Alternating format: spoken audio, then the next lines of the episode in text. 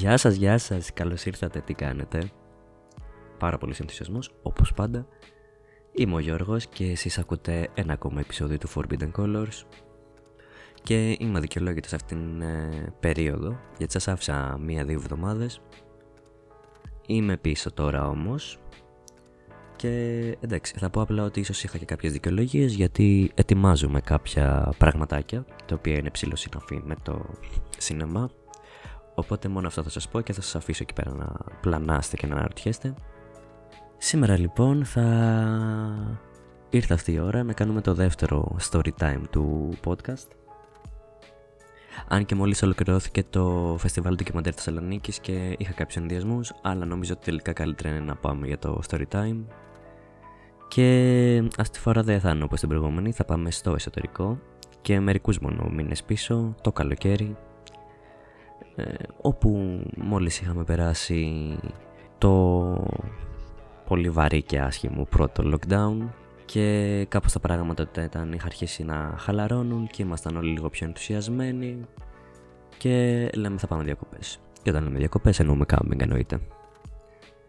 Εντάξει, αρχικά να πάμε μια μεγάλη παρέα, τελικά δεν έκατσε αυτό, οπότε αποφασίσαμε ε, με ένα φίλο μου να πάμε. Και λέμε γιατί όχι, θέλω να πω ήταν κανονισμένο εξ αρχής, ας μην ε, το πιστολιάσουμε εντελώς.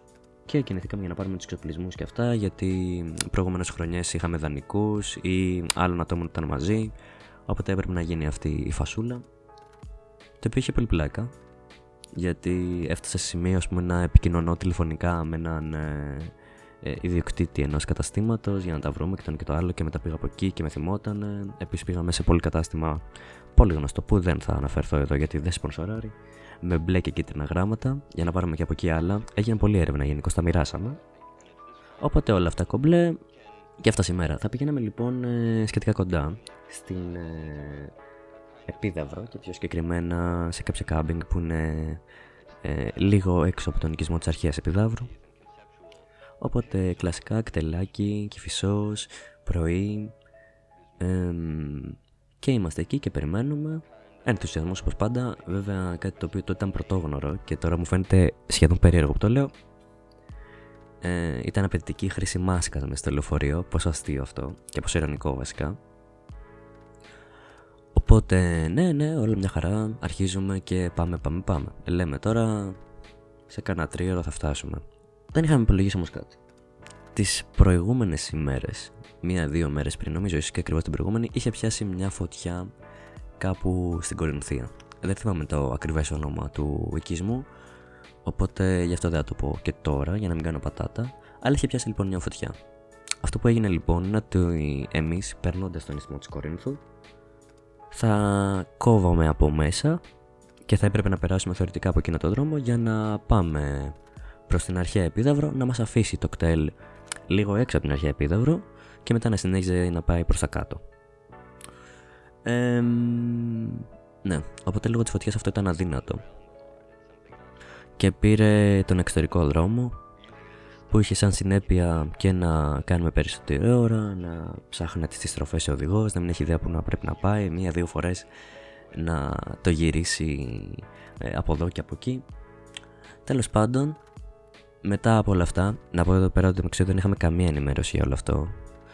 Θα μου πείτε, ίσως έπρεπε να το είχατε σκεφτεί, ε, ίσως ναι, αλλά εμείς το ακούσαμε από μια γιαγιά μέσα στο λεωφορείο που καθόταν μπροστά μας και εκείνη τη στιγμή νόμιζαμε κιόλας ότι μπορεί να μην έστεκε αυτό που έλεγε. Οπότε λοιπόν καμία ενημέρωση από τον οδηγό ή από οτιδήποτε. Να πω κάτι εκεί ότι περνώντας επίσης τον ισθμό, ε, λογικά κάποιοι τουρίστες έχασαν το λεωφορείο, σταματήσαμε εμείς στην εθνική μερικά χιλιόμετρα πιο πέρα και αυτοί έτρεχαν για να μας προλάβουν. Άκυρο, απλά το θυμήθηκα. Ναι, οπότε αυτό που γίνεται είναι ότι έχοντας κάνει πιο μεγάλη διαδρομή μας πετάει σε ένα σημείο που επίσης δεν θυμάμαι την ονομασία του χωριού που δεν μας πετάει καν μέσα στο χωριό, μας πετάει ας πούμε σε μια επαρχιακή οδό και μας λέει όσοι είστε για αρχαία επίδαυρο εδώ, λόγω της φωτιάς δεν μπορώ να πάω πιο κοντά. Το οποίο βέβαια δεν έστηκε, μπορούσε να μας πάει, απλά δεν ήθελε να χάσει κι άλλο χρόνο και μετά ξαναγυρίζει. Ε, οπότε μας παρετάει εκεί, πολλά άτομα, κάμια 15 άτομα που κατεβήκαμε από το Πούλμαν αν σκεφτείτε ότι ξέρω ήμασταν μέσα 40 και άλλοι συνέχιζαν, Ναι, οπότε είμαστε και σε μια κατάσταση που εγώ το ρωτάω λίγο κιόλας. Άρα τώρα εδώ ακόψαμε το κεφάλι μας. Όπως θέλουμε θα πάμε, έτσι. Τέλος πάντων, δεν μου δώσει σημασία ο οδηγός. Γενικά δεν ασχολήθηκε κανένας άλλος και ναι.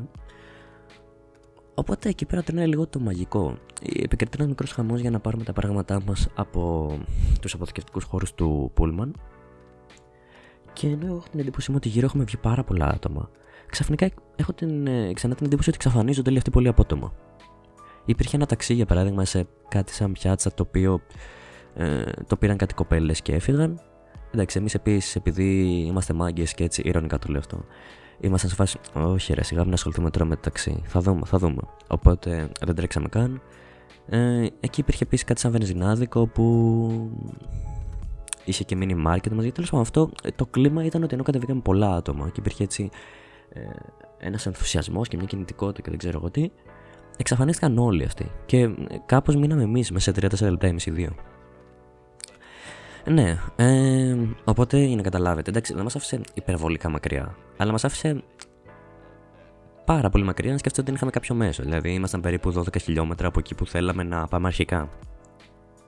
Γι' αυτό και λέω ότι άμα ήθελε ο οδηγός και η εταιρεία, θα μας είχαν πάει μέχρι εκεί που έπρεπε. Αλλά ναι. Οπότε λοιπόν εμείς κλασικοί εξυπνάκιδες λέμε θα το πάμε με τα πόδια, θα δούμε παρακάτω στην πορεία, μπορούμε να βρούμε κανένα ταξί. Λες και θα περπατούσαμε στη Νέα Υόρκη ξέρω εγώ. Ε, ή εντάξει μπορούμε να κάνουμε ακόμη και κανένα stop ή να πάρουμε ταξί από πιο κάτω και αρχίζουμε. Ναι, αυτά πολύ κακή ιδέα.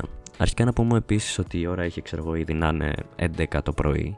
Οπότε από εκεί και μετά ο ήλιος θα ήταν όλη την ώρα εχθρός μας με αυτές τις ε, τεράστιες ε, ορειβατικές ε, τσάντες στον νόμο συν ε, σκηνές, συν ε, κάτι βλεκιούλες εξοπλισμού κτλ. κτλ. Μία τραγωδία. Παρ' όλα αυτά εγώ είχα φροντίσει να βάλω την παντάνα μου γελάει ο κόσμος, επίσης ότι είχα και μακριά μαλλιά ακόμη χειρότερο Τέλος πάντων, οπότε περπατάμε, περπατάμε, περπατάμε και μετά φτάνουμε εκεί πέρα. Είχαμε και το Google Maps που ήταν ανοιχτό. Ε, περνάνε αυτοκίνητα, μας βλέπουν από εκεί, λένε πού πάνε αυτοί; Ε, ναι, οπότε σε κάποια στιγμή φτάνουμε σε ένα σταυροδρόμι και μου βγάζει το GPS για πιο σύντομη διαδρομή ότι καλύτερα θα ήταν να πάμε από εκεί που δεν πήγαμε. Γυρνάμε από εκεί και αυτός ο δρόμο που ακολουθήσαμε ουσιαστικά ήταν χωματόδρομος και ήταν σε κάτι από αυτά τα μονοπάτια τα οποία υπάρχουν γύρω από τον ε, αρχαιολογικό χώρο της ε, Επιδαύρου. Οπότε το πήραμε από εκεί πέρα. Ε, και δεν ήταν πολύ καλή ιδέα γιατί παίζει να κόψαμε λίγο, αλλά από την άλλη ήταν κάπως πιο δύσβατο και σαν μονοπάτι. Οπότε ήταν μία ή άλλη. Λοιπόν, περπατάμε, περπατάμε, περπατάμε. Εγώ για κάποιο λόγο στην αρχή νομίζαμε ότι είναι λιγότερο, μετά σε κάποια φάση συνειδητοποιώ πόσο είναι και δεν το λέω ακριβώς στο φίλο μου γιατί δεν ξέρω γιατί ήταν αυτή η αντίδρασή μου. Προσπαθώ έτσι να το καλύψω λίγο. Παίζει να έχει περάσει μία-μία μισή ώρα. Εμείς δεν έχουμε κάνει απολύτως τίποτα. Μια τρύπα στο νερό από απόσταση. Ε, και εντάξει. Τέλος πάντων, κάποια στιγμή ξαναβγαίνουμε στον δρόμο και λέμε Α, τέλεια, τώρα φτάσαμε τελική ευθεία. Ούτε καν.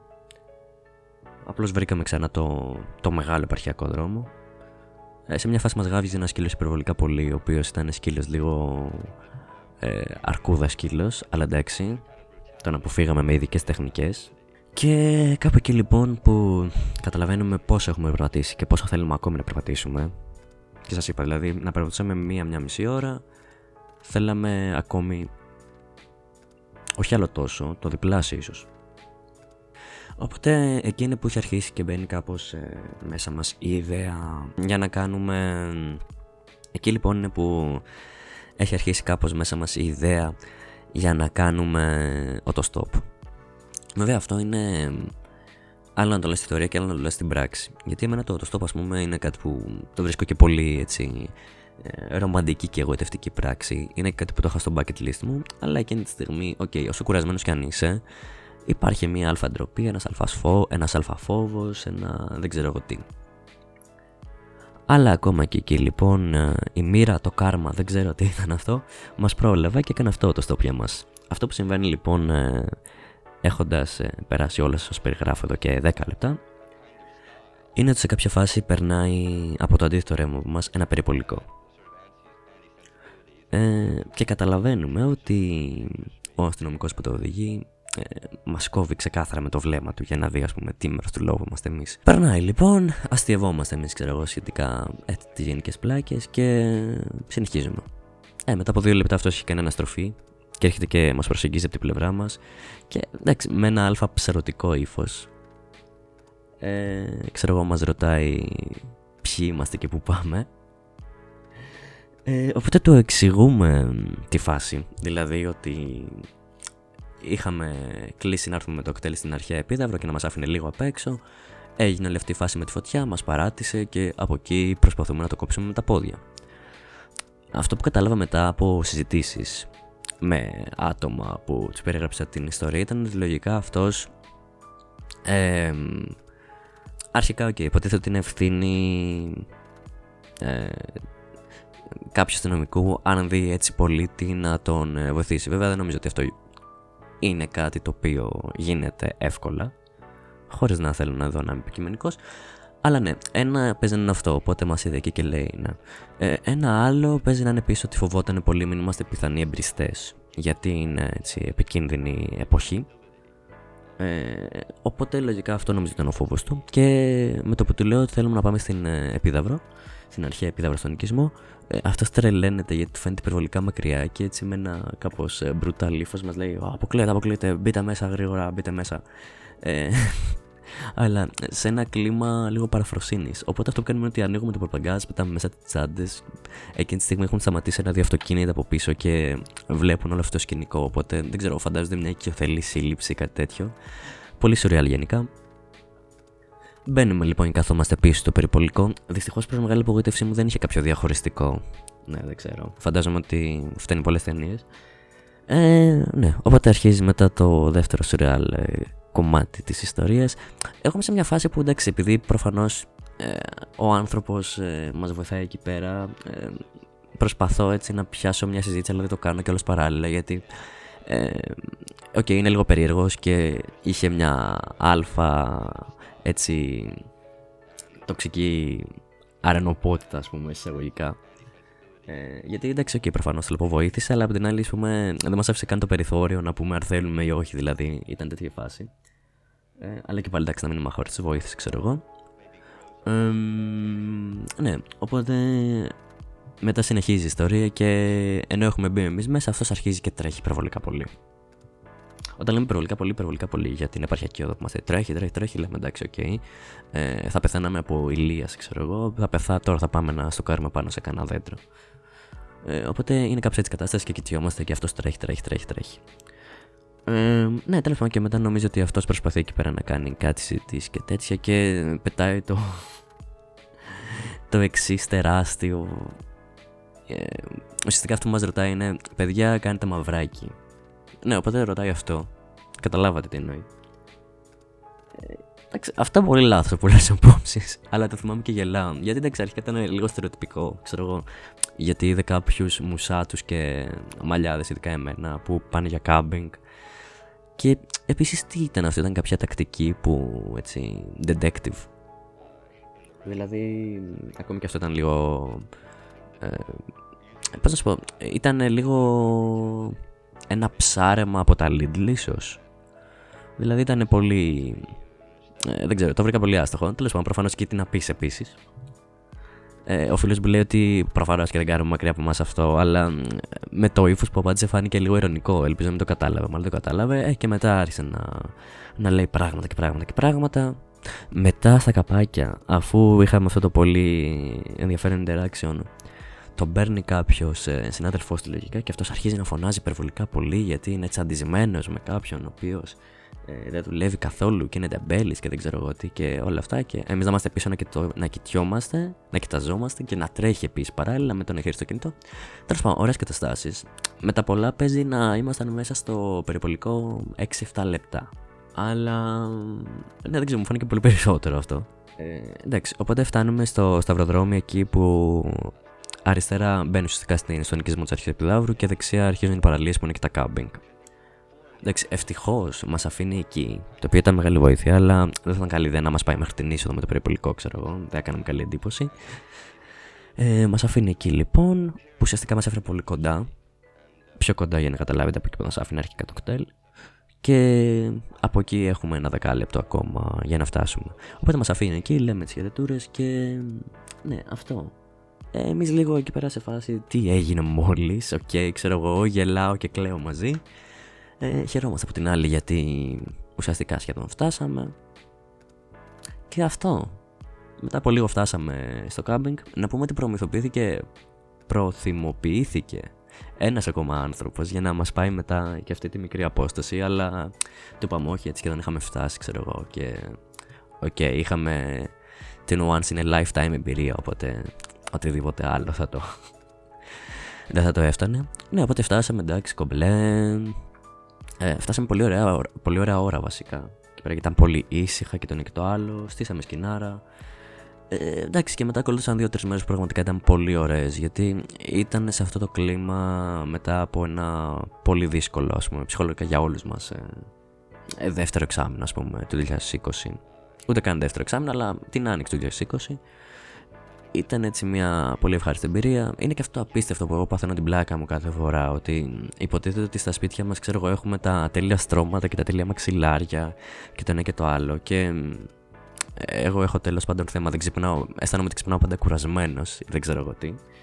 Ε, και είναι αυτό απίστευτο ότι εκεί πέρα στο κάμπινγκ, εκτός από την πρώτη νύχτα, γιατί σου τα πρίζουν ε, τα πουλιά, ξέρω εγώ, και το φως και τα δέντρα και δεν ξέρω εγώ τι, και δεν μπορείς να κοιμηθείς.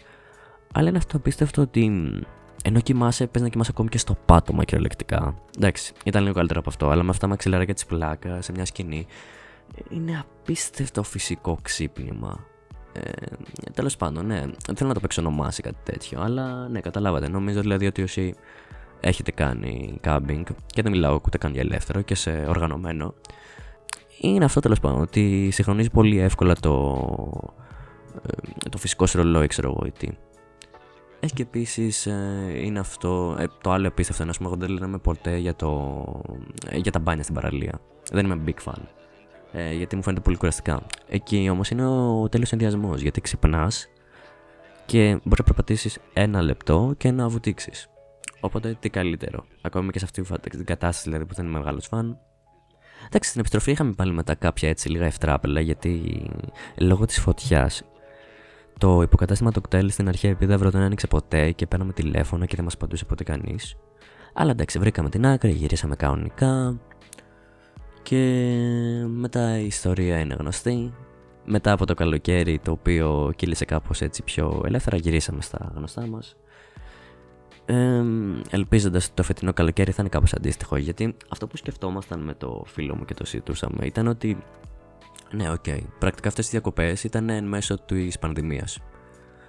Ε, δεν αλλίωσε η πανδημία σε κάτι ώστε είτε να μειωθεί η εμπειρία, είτε να περάσουμε λιγότερο καλά. Δηλαδή, ο μόνος συμβασμός που είχαμε τότε λόγω και των μέτρων που ίσχυαν ήταν ότι φορούσαμε μάσκες ε, στο λεωφορείο. Και π.χ. όταν μπαίναμε στο σούπερ μάρκετ. Οπότε ναι. Αυτά από μένα. Ε, ήμουν ο Γιώργος, σας ευχαριστώ που ακούσατε ένα ακόμα επεισόδιο. Ελπίζω να σας άρεσε η σημερινή ιστορία.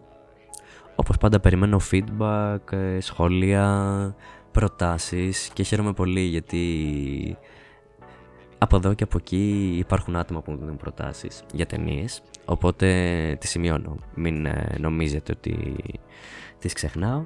Όπως σας είπα, μείνετε συντονισμένοι γιατί θα ακολουθήσουν και άλλα επεισόδια. Εντάξει, αυτός ο μήνας μπήκε πιο χαλαρά, αλλά οκ. Okay. Είχαμε 6 σερί πριν. Παράλληλα τρέχουν και, και, και άλλα πραγματάκια για τα οποία θα σας ενημερώσω. Ακούτε αυτό το podcast ε, σε πάρα πολλές πλατφόρμες μέσω του Anchor φυσικά που γίνεται το distribution αλλά στο Spotify, στο Google Podcast, στο Apple Podcasts και κάτι άλλο. Σας ευχαριστώ λοιπόν πάρα πολύ που μείνατε συντονισμένοι και σήμερα και θα τα πούμε κάποια επόμενη φορά. Καλή συνέχεια.